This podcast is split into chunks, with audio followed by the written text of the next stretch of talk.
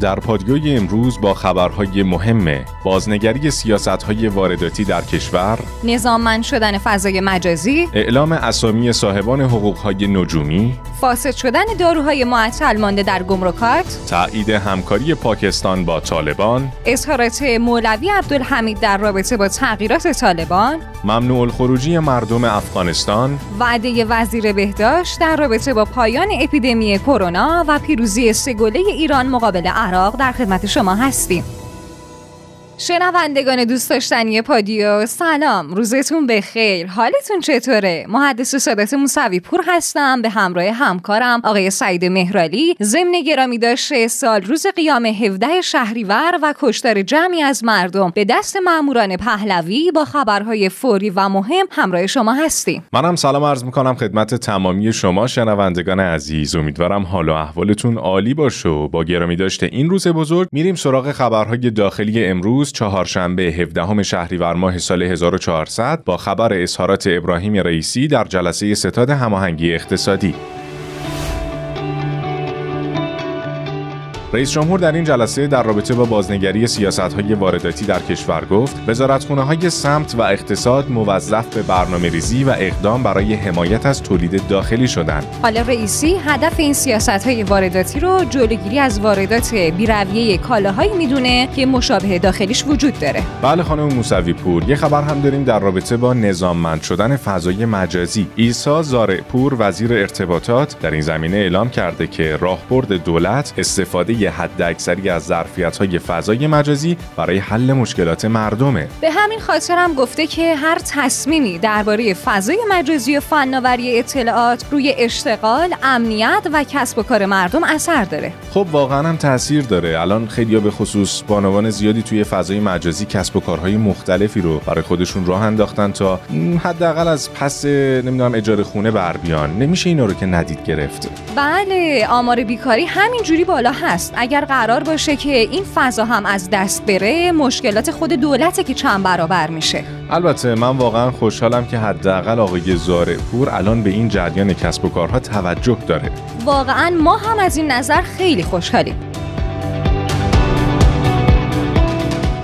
حالا آقای مهرالی خبر بعدیمون مربوط به اعلام اسامی صاحبان حقوقهای نجومی. سید محمد رضا میرتاج الدینی نایب رئیس کمیسیون بودجه مجلس در رابطه با اعلام این اسامی گفته که ما به دنبال عدالت اجتماعی در پرداخت ها هستیم و تلاش می‌کنیم که ظرف سه تا 6 ماه آینده به طور شفاف اطلاعات حقوقهای نجومی رو با ارائه مدارک به مردم اعلام کنیم.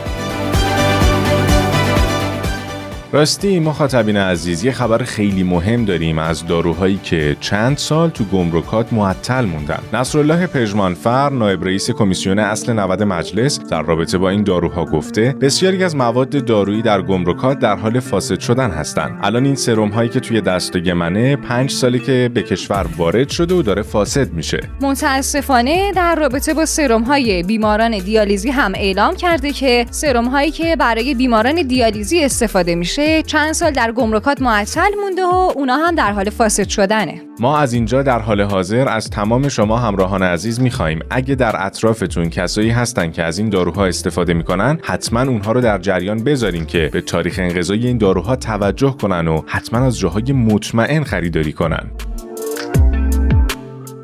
خب رسیدیم به خبرهای جنجالی فرامرزی امروزمون با خبرهای داغ از اوضاع احوال افغانستان. یادتون هست آقای مهرالی؟ چند روز پیش گفتیم که پاکستان همکاریش با طالبان رو برای حمله به پنشیر تکذیب کرده. بله یادمه. هم انکار کرده بود هم تکذیب. ولی فاکس نیوز به نقل از منابعی در فرماندهی سنتکام آمریکا نوشته پاکستان با حملات پهپادی و 27 هلیکوپتر حامل نیروهای ویژه این کشور به طالبان در جبهه پنشیر کمک می‌کنه. حالا جو بایدن رئیس جمهوری آمریکا درباره به رسمیت شناختن طالبان گفته ایالات متحده با به رسمیت شناختن طالبان بعد از تسلط یافتن این گروه بر افغانستان و گرفتن کنترل کابل بعد از خروج نظامیان آمریکایی فاصله زیادی داره. مولوی عبدالحمید امام جمعه اهل سنت زاهدان هم در رابطه با طالبان اعلام کرده که اینها طالبان 20 سال قبل که مدتی توی افغانستان حکومت کردن نیستن. طالبان امروز علما افراد معتدلی هستن که تندرو به حساب نمیان. برای من خیلی عجیبه که با این اقدامات طالبان ایشون در ادامه هم گفته طالبان در حال حاضر یک نظام و حکومت از هم پاشیده است که طبیعی هم هست دچار هرج و مرج باشه. خب برای این تغییرات و حمایت از طالبان آقای مولوی عبدالحمید دلایلی رو مطرح کرده مثل ممنوع شدن کشت خشخاش در افغانستان توسط طالبان یا وعده طالبان برای برطرف کردن مشکل کم آبی زاهدان از طریق آب هیرمند و حضور بانوان افغانستانی در دانشگاه برای گذراندن تحصیلات عالیه. خب اینا همه به ظاهر دلایل خوبیه. اما واقعا درسته که در حال حاضر بخواد طالبان مشکل آب یکی از شهرهای کشور ما رو برطرف برطرف کن و تازه در این رابطه وعده هم بده. چی بگم؟ والا این سوال رو باید مسئولین جواب بدن. پس حالا که قرار سوالمون به گوش مسئولین برسه من این خبر رو همینجا میگم تا در ادامه این رو هم مسئولین محترم کشورمون بشنون زبی الله مجاهد سخنگوی طالبان در رابطه با استفاده از فضای مجازی در افغانستان گفته ما هیچ محدودیتی برای رسانه های اجتماعی اعمال نمی کنیم و کاملا به آزادی بیان اعتقاد داریم. مجاهد در درباره ممنوع خروجی مردم افغانستان هم اعلام کرده که تا زمان اعلام دولت جدید به هیچ فردی اجازه خروج از افغانستان داده نمیشه ولی بعد از استقرار دولت جدید و مشخص شدن وزیران کشور هر فردی که مدرک قانونی داشته باشه می‌تونه از کشور خارج بشه. حالا این سراج الدین حقانی که از طرف زبی الله مجاهد به عنوان وزیر کابینه امارت اسلامی معرفی شده بود در حال حاضر تحت تعقیب پلیس فدرال آمریکاست آره تازه اف بی آی آمریکا برای دستگیریش جایزه به مبلغ 5 میلیون دلار تعیین کرده. واقعا؟ میگم خانم موسوی پور نظرتون چیه؟ ضبط و قطع کنیم بریم ببینیم می‌تونیم پیداش کنیم یا نه؟ 5 میلیون دلار؟ خیلی زیاده ها. آقای مهرالی هنوز کلی خبر داریم ما خبر کرونایی امروزمون که انگار یه خبر خوب از وعده وزیر بهداشت کشورمون هست رو بگید برامون. بهرام اللهی وزیر بهداشت با بیان اینکه جشن دهه فجر انشالله همزمان با جشن پایان اپیدمی کرونا در کشورمون هست اعلام کرده تا دهه فجر تزریق واکسن کرونا به گروه های هدف انجام میشه. آخه از یه طرف دیگه هم اللهی گفته که واکسینه شدن تمام افراد جامعه به این معنی نیست که کرونا تموم میشه بلکه به معنی کاهش شدت مرگ و میر کرونایی هست جدا. خب با این چیزی که شما گفتین من ترجیح میدم برم سراغ خبرهای بعدی که چند خبر کوتاه از کشورمون و اقصا جهانه تیم ملی فوتبال کشورمون هم در دومین بازی در مرحله نهایی انتخابی جام جهانی به مساف عراق رفت و این دیدار با نتیجه 3 بر 0 به سود ملی پوشان کشورمون به پایان رسید. رافائل گروسی مدیر کل آژانس بین المللی انرژی اتمی مدعی شده که فعالیت های آژانس بین المللی انرژی اتمی در ایران به طور جدی تضعیف شده.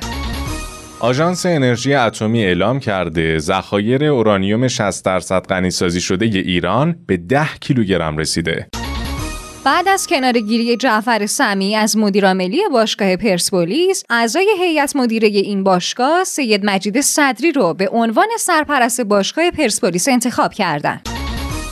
با موافقت شورای پول و اعتبار وام خرید مسکن جوانان یک میلیارد تومان شد. دیگه بذارید برم تو رو خدا. شما نمیایید خانم موسوی پور؟ بابا یه دقیقه صبر کنید. آقای مهرالی داره تموم میشه. خدا حافظ خدا حافظ